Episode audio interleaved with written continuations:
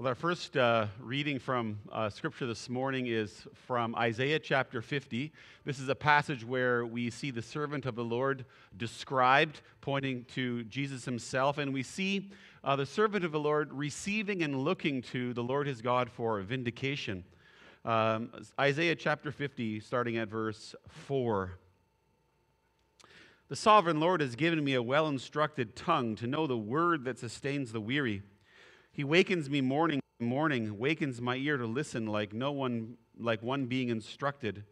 The sovereign Lord has opened my ears. I have not been rebellious. I have not turned away. I offered my back to those who beat me, my cheeks to those who pulled out my beard. I did not hide my face from mocking and spitting. Because the sovereign Lord helps me, I will not be disgraced. Therefore, I've set my face like flint, and I know I will not be put to shame. He who vindicates me is near. Who then will bring charges against me? Let us face each other. Who is my accuser? Let them confront me. It is the sovereign Lord who helps me. They will all wear out like a garment, and the moths will eat them up.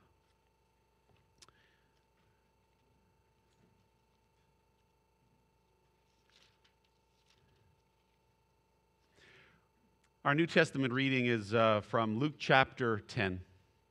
And as we come to God's word, can we just pray? Lord, thank you that your word is a lamp to our feet and a light to our path. Thank you that your word is eternal.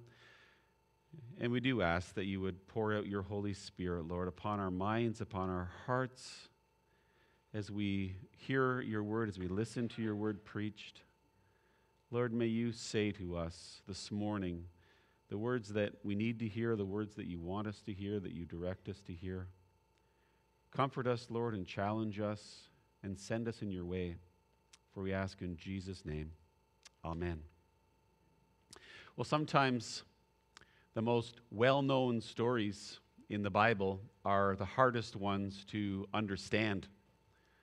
Sometimes the stories that we've heard uh, many times over our lives, or maybe you're going to hear this story for the first time this morning, but the sometimes stories that we've heard many times or heard referenced many times can be difficult to understand because we kind of think we know what they mean already. And the story this morning that we're about to read is kind of like that. Is the story of the parable of the good Samaritan. That's a pretty well-known story. There's laws all over the world that are named after the good Samaritan laws.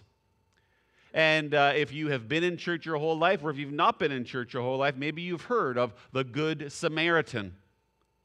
And the message that's often connected to uh, this story, the parable of the Good Samaritan, is, is, is a message that, that, I, that, that I think we, that, that we need to reconsider today.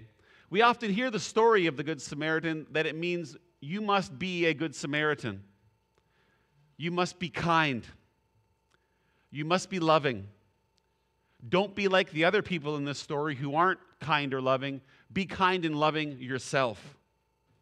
Which is not entirely wrong, which is not entirely a bad thing to say or to get from the Bible. But in the context of this whole passage, the part that we're going to read this morning, I'd like us to reconsider in a way why Jesus tells this story, this parable of the Good Samaritan, and what it might mean for our lives. The title for today's sermon is Jesus, Savior to Lost People Everywhere. And this morning we'll be looking at to the self sufficient. To the self sufficient. Leading up to this parable, Jesus is on his way to Jerusalem. And in Luke chapter 9, uh, verse 51, we see this verse where Jesus turns his face towards Jerusalem. And Jesus is on his way to the cross. He's on his way to do the work of his Father. And we find in the Gospel of Luke that from the north all the way to the south, Jesus is out on his way, confronting, challenging, inviting, teaching, healing, showing mercy. He's on his way. The kingdom of God is opening up. People's lives are being changed. Hearts are opening anew to the gospel of Jesus Christ. And the kingdom of God is unfolding as Jesus is on his way and he meets different people. All of them are lost, all of them are in need of a Savior. Like you and me, without Jesus, we're lost. And today he meets a specially lost person, someone who's lost in their own self sufficiency, their own ability to justify themselves before God. And so we start with the passage, Luke chapter 10, and we're just going to jump right into the sort of the middle of it in verse 29, and, I'll, and, and we'll give some more context. It says, But he wanted to judge. This is a, a teacher of the law who's in talking to Jesus. It says, But he wanted to justify himself, so Jesus, so he asked Jesus, Who is my neighbor? And in reply, Jesus said, A man was going down from Jerusalem to Jericho. While he was attacked by robbers, they stripped him of his clothes, beat him, and went away, leaving him half dead. And a priest happened to be going down the same road. And when he saw the man, he passed by the other side. So to a Levite, when he came to the place, saw him pass by the other side. But a Samaritan, as he traveled, came where the man was. And when he saw him, he took pity on him. He went to him and bandaged his wounds, pouring on oil and wine. And then he put the man on his own donkey and brought him to an inn and took care of him. And the next day he took out two denarii and gave them to the innkeeper. Look after him, he said, and when I return, I'll reimburse you for any extra expense you may have. Which of these three do you think was a neighbor to the man who fell into the hands of the robbers? Jesus asks the expert in the law. And the expert in the law replied, The man who, the one who had mercy on him. And Jesus told him, Go and do likewise. This is the word of the Lord. Thanks be to God. Well, as we look at this passage, I want us to consider three sections. I want to look at a concealed question, I want to look at a surprising parable, and I'd like us to look at an unanticipated answer. Number first, in verse 29, a concealed question. Well, the expert in the law in the middle of the story asked Jesus this question, but he wanted to justify himself. So he asked Jesus, Who is my neighbor? Why, what's that word but referring to? But he wanted to justify himself. The, the verses just before this, we jumped into the story midstream just to keep us a little bit more focused for this one message this morning. But that but he wanted refers to the conversation he's just had with Jesus. And it's a conversation that starts Jesus, what must I do to inherit eternal life? And Jesus has a conversation with this expert in the law, which might be today the most religious person you can possibly imagine. Maybe, uh, maybe it's a seminary professor or a Bible college professor, something like that, who's a real expert steeped in the ways of God. And he asked Jesus, What must I do to inherit eternal life? And Jesus uh, says, Well, what does the law say? And, and the man says, Well, you should love the Lord your God with all your heart and soul and mind, and your neighbor is yourself. And Jesus says, Great, you have it. Perfect. Go live the perfect life just like that, Jesus says, and you'll live. So Jesus says. And the man, the, just before we get to this verse, is kind of a little bit heartbroken. It's a little bit too easy uh, he kind of gets the right answer. What must I do to uh, go to heaven? Well, I must live the perfect life. I must be sinless. And the man is beginning to realize as he interacts with Jesus that there is no possible way uh, in his own life, by his own means, by his own efforts, that he can love God fully or love his neighbor fully. And if you think of that with your own life, with your own neighbors, your own coworkers, your own spouses, even, if you try to love them as yourself, truly as yourself, as much as your hands, your feet, your body, your breathing, you will find that that can only last about three to four minutes for the average person. For me, maybe two. and the man is coming to this realization as he's talking to you. So he says, But, Jesus, but, but he wanted to justify himself. Now, so the man is asking Jesus further now, going further into this conversation He's asking this question not so that he can find out how to love God more. And he's not asking this question so he can find out how to love his neighbor more. There's something concealed in this direction he's going with Jesus, but he says, but, but it says, Luke tells us, he wanted to justify himself. Now, this expert in the law is well versed in a reality expressed in the Old Testament uh, scriptures that there is a fundamental need for each and every one of us to feel justified and see ourselves as justified before God. It's a fundamental need we see in, we see in Abraham when he's talking to God in Genesis chapter 18. Is there not a, a righteous judge on the earth? We see it in Isaiah 50 here, looking to be vindicated by God. And this expert in the law comes to this fundamental reality that each and every one of us, part of our human condition, is that we have this need within us to, to, to, to know our status before our Maker to know whether we're accepted, to know whether we're affirmed, to know whether we're loved, to know whether to know where we stand before the one who has made us. And we see in the New Testament this unbelievable truth and this incredible uh, revelation in, in the New Testament that that, that there is a need. There is a need not only for, for us to, to have a sense of where we stand before God as human people, but it's, it's a requirement because at the end of time, at the end, when, when, when time is over, there will be a, a moment when we will stand before God. And our deeds will be seen. And it'll all come to light. How is it that we've lived? How is it that God sees us?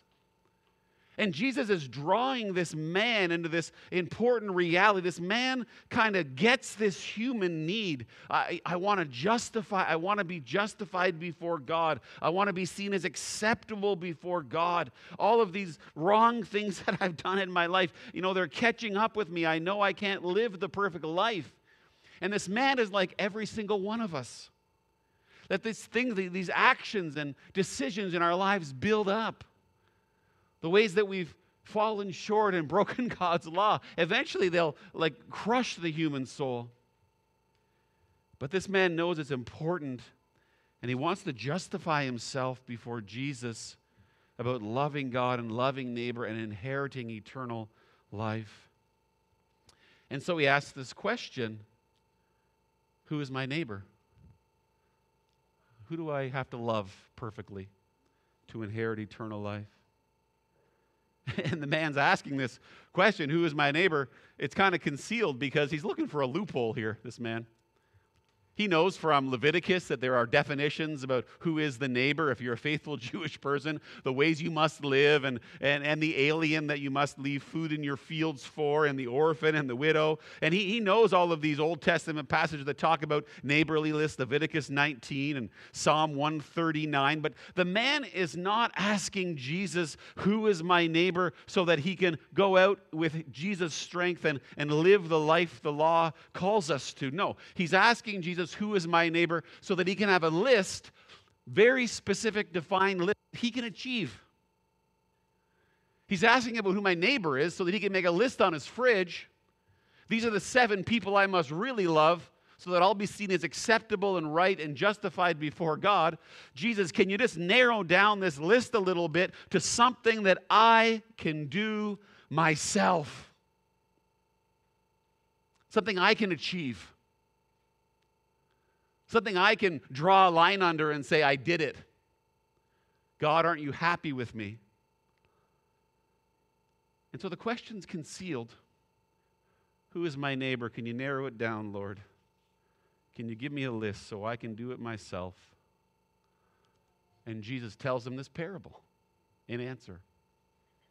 It's a kind of surprising parable. It's called the parable of the Good Samaritan.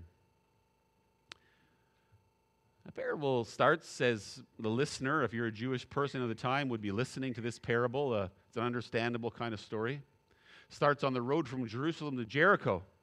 That's a road, a famous road that goes downhill uh, many thousands of feet. It's about 30 kilometers long, lots of twists and turns.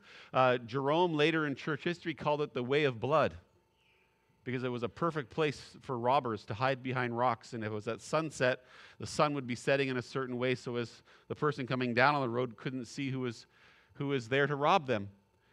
And we, this story starts there in the way of blood coming down from Jerusalem to Jericho. And robbers find this man and they beat him. He must have resisted. They attack him, they strip him of his clothes, and he's lying there naked and beaten and bleeding.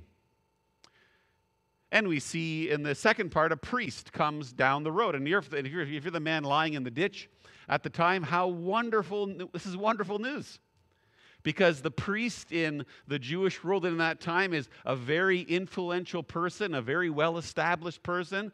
He's likely coming from two weeks' duty in Jerusalem. Maybe he's riding something, a, a donkey of some kind, because he's so well established.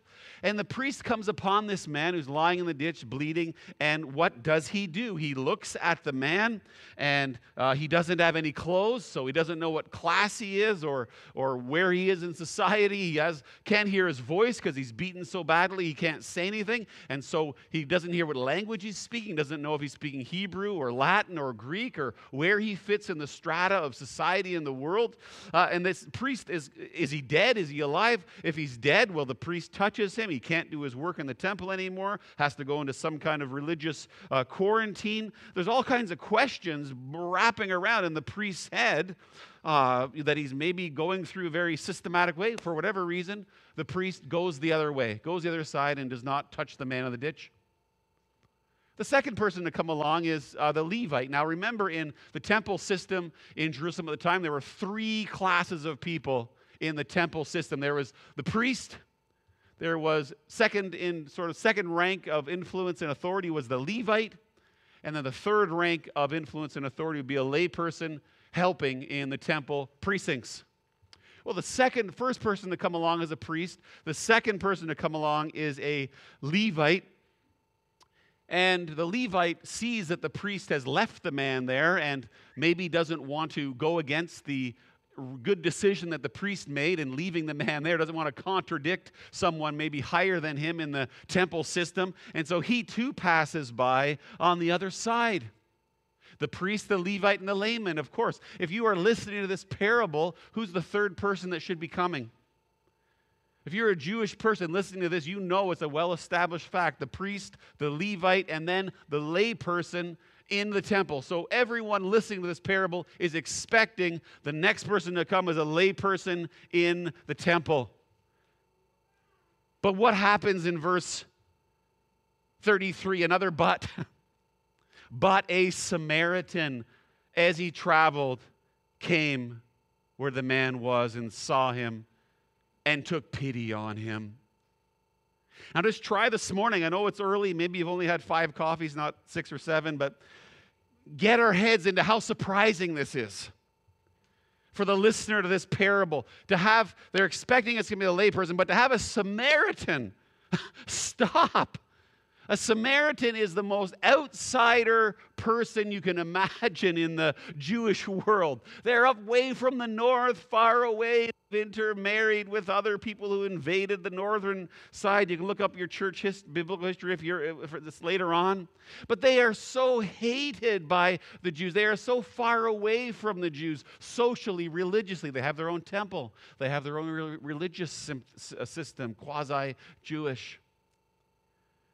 And it's a Samaritan that comes into the story and has mercy on this man. And I was thinking to myself, how can I bring this home here? Now, I don't know how, I, I, I, you know, think of the worst. Do you guys watch the James Bond movies or not? I don't know. Um, when I was a kid, I'd sometimes was watching the bad guy in James Bond was the his name was Jaws. I'm dating myself here. He had like the metal mouth. Thank you, Dave.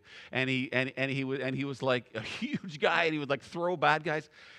Okay, maybe it's it's if you're younger, maybe it's whoever the bad guy. Rami Malek's a bad guy too in James Bond. Think of that. Think of it in James Bond movie. If uh, again, it's something like so surprising that that the guy, the, the, the guy who's like the bad guy, for example, turns to him and says Ah, oh, James, how you doing? How's your heart today? How's your soul? Can we go and have a, a, a, a, a friendship together? A tete a tete. I'll give you a hug. Not to squeeze the life out of you, I'll give you a hug. It's like the most surprising thing you can hear if you're listening to this story how the saving agent breaks in unexpectedly from the outside to show mercy, to show compassion. That's a God word in the Bible. Exodus 33, the compassion of Yahweh. Luke 15, the compassion of the father welcoming his son home. Well, the Samaritan doesn't just stop. He uh. He treats the man.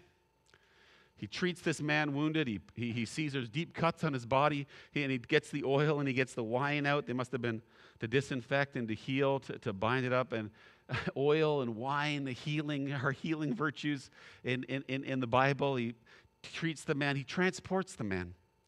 He puts him on his, his donkey. He, he, he, rides right into Jericho, the place where a Samaritan would not be welcome, where a Samaritan would get would himself maybe get beaten or rejected for walking into Jericho with a Jewish person with him who's already beaten. Did you not beat this man? We're going to get you. But he rides right into Jericho, uh, transports the man into enemy difficult territory to a place of safety, transports him himself. He treats him, he transports him, and he pays for his care, cost of his care at the end, for that day, but also for any debts that the man may incur in the future. Wow, what a what a compassionate response. Not only oil and wine for today, mercy for today, healing for today, but also what the man may incur in the future so that he would not be indebted which in that day could easily lead to, lead to slavery and even to death. You know, when I was a teenager, I learned to play the guitar in this place near Ottawa that uh, was called Harvest House, and it was for guys who had been through a whole bunch of stuff in their lives addiction or drugs, alcohol, whatever it was, and they were all on the other side of that. This one guy taught me play the guitar. His name was Mike, and he used to the old the old song. You might know this one. Give me oil in my lamp, keep it burning. On that song, it's an old one. But then he, I'll never forget. He always had this little riff that he went on. Uh, that was like I looked it up later. It's like a gospel song. Um, he would play, teach me that regular song, and he would go on this riff that was he poured out the oil and the wine, the kind that restoreth my soul. He saw me le- bleeding and dying on the Jericho road, so he poured out the oil and the wine. There's two octaves. And uh, Mike got it. you know, Mike understood this story about the healing of God, the compassion of Jesus, what Jesus can do for any of us, all of us when we're out on the road bleeding. That's a bit of a surprising parable.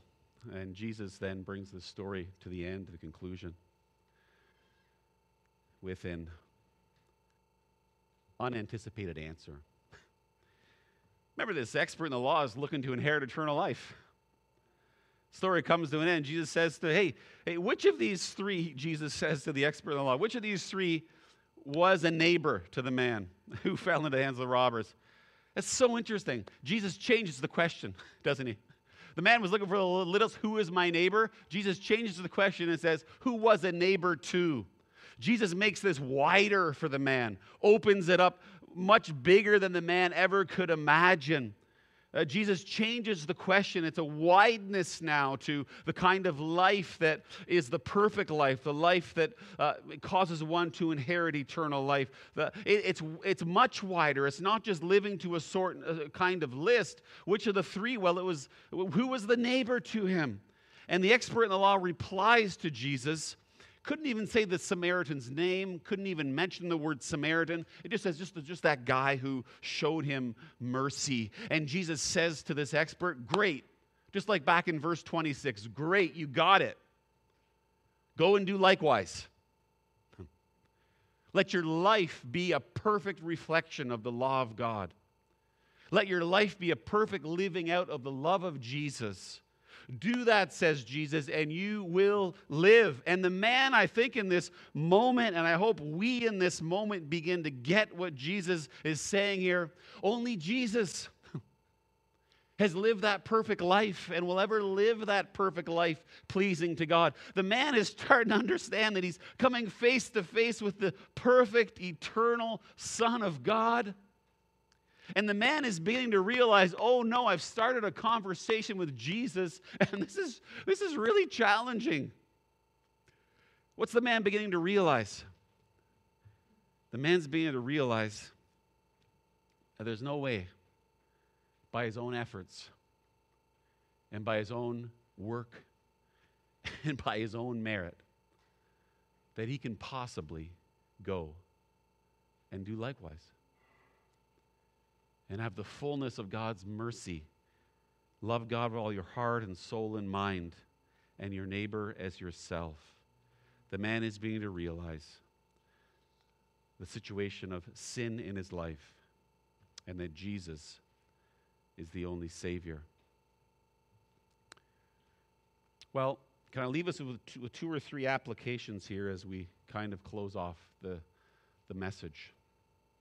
As we, as we think about this story in the context of our own lives and our own thinking about Christianity, Christian faith, who Jesus is, and so forth. Well, here's the first thing I want to share. Don't confuse Christian faith with moralism. That's really easy to do, to confuse Christian faith with moralism. Look, the point of the story of the Good Samaritan is not first and foremost go and be a Good Samaritan. If you read the whole story from beginning to end, when the man's, it's a story where the man's asking for eternal life. None of us can justify ourselves. Not one of us is good enough by our own works to stand before the holy and perfect God and be seen as innocent, acceptable, and holy in His sight. None of us can set up our own status before God. And moralism is pretty common, actually, form of Christianity. I, I've been ordained long time, preaching a long time all over the place, and, and I've talked to various people. I cannot tell you the number of times when there's been this aha moment with people. I thought that God loved me because of the good things that I did. I thought Christianity was about us being nice people, kind people. It is in some ways, it's an outcome, but it's not the heart of Christianity. Christianity is very different from moralism, and the thing to understand is that each one of us are the man in the ditch. Did you know that you are the person in the ditch this morning? That you are broken and bleeding and wounded before God? That we are spiritually bankrupt? That we are unable to pay our own debts because of simply the power of sin in our lives? Isaiah says that all of our righteous deeds, Isaiah 64, are like right are like filthy filthy rags. Like filthy rags. There's no way that any of us can live the life the law envisions. And that leads, of course, to a situation where we are in great need before God. We are, are in need of a Savior. Do we know the reality of our spiritual condition? Do we know the reality of our limitations truly this morning? Do we truly know this morning the reality of our lostness? When Jesus says, Go and do likewise, we cannot by ourselves. There's a famous story by out of the diary of Nathan Cole, who was a farmer in Connecticut in the 1740s. And he writes in his diary about hearing the preaching of George Whitefield. and he says, My hearing him gave my heart a wound. By God's blessing, my old foundation was broken up, and I saw my righteousness, my own righteousness, would not save me. Christianity is not about what we've done, it's about what God has done. It's not about what we've achieved because we've done so many good things. It's about what we have received by faith through, uh, by faith through Jesus Christ and his work. It's a, it's, a redemp- it's a work that's already been done by Jesus on the cross. It's, a, it's an event that's been accomplished. It's a redemption into which we are drawn and invited in our lives and welcomed in our lives, but it's not something we achieve ourselves. Now, last Sunday night, I'm going to shamelessly st- borrow um, a pastor's illustration. Last Sunday night at Blessings, uh, the guest pastor talked about a story by David, uh, by Martyn Lloyd, Lloyd Jones, who was a famous Dutch preach, uh, Welsh, pre- let's say Dutch, uh, Welsh preacher. What's the difference between understanding Christianity as received as opposed to achieved? And Martyn Lloyd-Jones says Imagine an old city with walls, ancient times, a people inside it. And there's news of a faraway army coming to destroy the city. The news is out amongst the people. And picture two scenarios. In the first scenario, the king of the city sends out a party to go and meet the band of whoever it is, barbarians coming for the city. And the king and the townspeople themselves get defeated and destroyed. And news filters back to the city um, hey, they've been defeated and destroyed. Get get to work now in the city. Get the bow and arrow ready. Get the rampart. Have, every, have a person every 10 feet along the top of the walls. Make sure all of the uh, stuff that may cause fire is put away. Make sure the, the, elderly, the vulnerable are in a safe place. Make sure that you've, you've packed all of your, uh, what are those ancient things you throw fireballs over the walls? Go and get ready. Prepare. That's the first scenario. Or imagine the second scenario where the king of the city sends out the party to meet those barbarians and they defeat them. And, and, and that army's lost. And news comes back to the city hey, it's all, it's all achieved, it's all done, we've won. Uh, there's victory, it's been accomplished. And that's the difference in many ways between moralism and Christianity. Second thing to take from this, hope we can uh, this morning is, is this the love of Jesus Christ. And maybe you are just new to Jesus. Maybe you're just here for the first or second time this morning, or maybe you're just thinking about Christian faith, Christianity, what it means. Great, wonderful. Maybe you're, a, maybe you're an ancient Christian. I don't know. What do you know about the love of Jesus? this story teaches that the love of Jesus is a Samaritan's love. The love of Jesus Christ is a Samaritan's love. It comes from the outside. It rescues us in our lowest place, like that man was in the ditch. His love is unexpected. His love is, it, it, we're lost without it. The love of Jesus is like the Samaritan's love, a costly love. Jesus bears his, his body on the tree, our, our sins in his body on the tree, says First Peter chapter 2. Jesus is whipped, he is beaten, he is mocked, he is crucified. There's nails put in his hand. He's forsaken by his Father. Oh, the cost of the love of Jesus for you and for me. It's a love that comes out of a place of weakness. He's despised Jesus. He's, he's hated. He's rejected by those around us. Jesus, it's, it, he's a Samaritan Savior. He's one who he finds us on, our, on the road of our lives. He, he finds us bruised and broken and full of sin.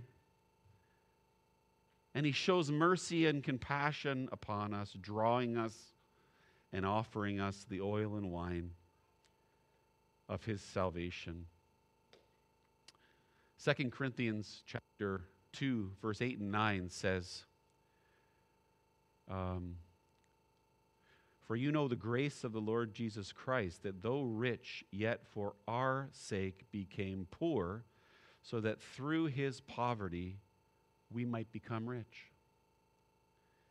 That's the love of Jesus the saving, healing Samaritan love. So, where are you this morning in a story like this one? Are you confused with what this Christianity thing is about? Have you heard of grace? Do we understand grace? Where are we in our moments? Is there a sense that deep down, just think about this for a minute.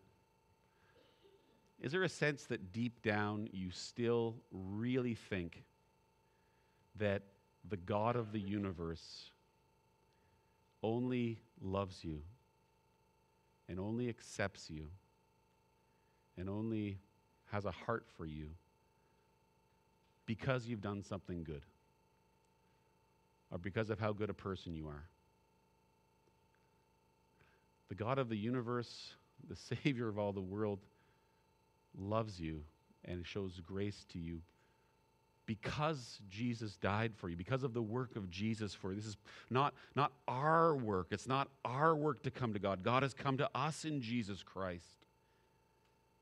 And, and, and the good things that we do must not be confused with our salvation. The good things that we do are, they're, they're, they're, they're an outcome, aren't they? They're an outcome of our salvation. Ephesians chapter 3 and verse 17 says, I pray that you may be able to grasp how high and long and wide and deep is the love of Christ, and to know this love that surpasses knowledge. The way of the Samaritan is not the way to life. The way to life is Jesus. The way of the Samaritan can be once you've met Jesus, it can be a way of life. Let's pray. Father, thank you so much for your word um, this morning and just your word in our lives. I pray that it may accomplish that which you purpose and wish for it to accomplish this morning here. Thank you that everything has been done for our salvation through Jesus Christ.